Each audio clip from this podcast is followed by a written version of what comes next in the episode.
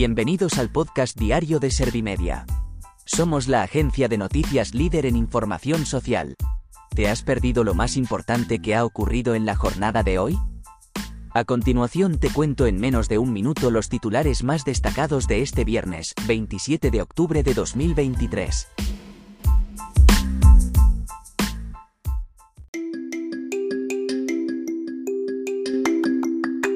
Puigdemont reivindica la declaración unilateral de independencia y reitera que, ni hemos renunciado ni renunciaremos. Sánchez anuncia que la consulta a la militancia incluirá si avala los acuerdos parlamentarios con todos los socios. Feijóo recibe con preocupación que Repsol pueda desinvertir en España. El defensor del pueblo pide la creación de un fondo para indemnizar a las víctimas de abusos de la Iglesia. España se queda sin jugar el Mundial de Fútbol de talla baja por falta de apoyo y dinero a la selección nacional. ¿Te han sabido a poco los titulares? Pues ahora te resumo en un par de minutos los datos más importantes de estas noticias. Puigdemont reivindica la declaración unilateral de independencia y reitera que, ni hemos renunciado ni renunciaremos. El expresidente de la Generalitat ha querido reivindicar así el sexto aniversario de la proclamación unilateral de la independencia que realizó en el Parlamento de Cataluña. Puigdemont ha recordado que la Cámara es el legítimo representante del pueblo catalán que tiene derecho a la autodeterminación como todos los demás pueblos y ha justificado que en su seno se hiciera la proclamación de la independencia en base a los resultados del referéndum del 1 de octubre. Sánchez anuncia que la consulta a la militancia incluirá si avala los acuerdos parlamentarios con todos los socios.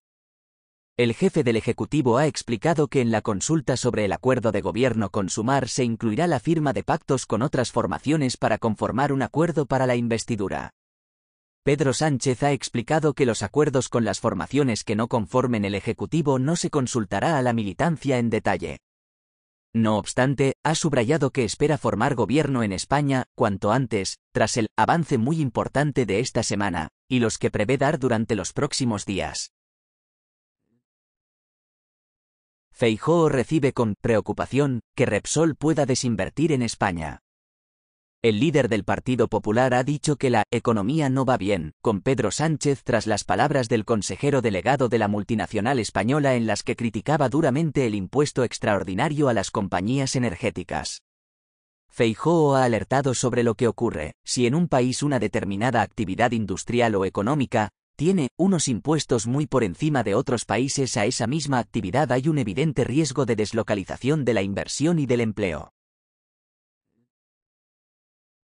El defensor del pueblo pide la creación de un fondo para indemnizar a las víctimas de abusos de la Iglesia. Ángel Gabilondo ha entregado a la presidenta del Congreso el documento que ha realizado la institución en el último año tras la encomienda que les hizo la Cámara Baja. El informe se ha elaborado a partir de entrevistas personales con 487 víctimas de abusos cuando eran menores de los que el 84% son hombres. Además aporta una encuesta realizada por GAD3 en la que solo el 0,6% de los preguntados dijeron ser abusados siendo niños por un cura o religioso. España se queda sin jugar el Mundial de Fútbol de talla baja por falta de apoyo y dinero a la selección nacional.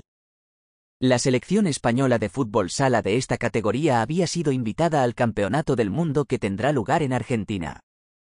La máxima responsable del equipo, Susana Sempere, ha explicado que han tenido que tomar esta decisión ante la premura de confirmación de los organizadores y que querían ir con la selección completa no, unos jugadores sí y otros no, ya que no había presupuesto suficiente para los billetes de avión y hoteles de todos.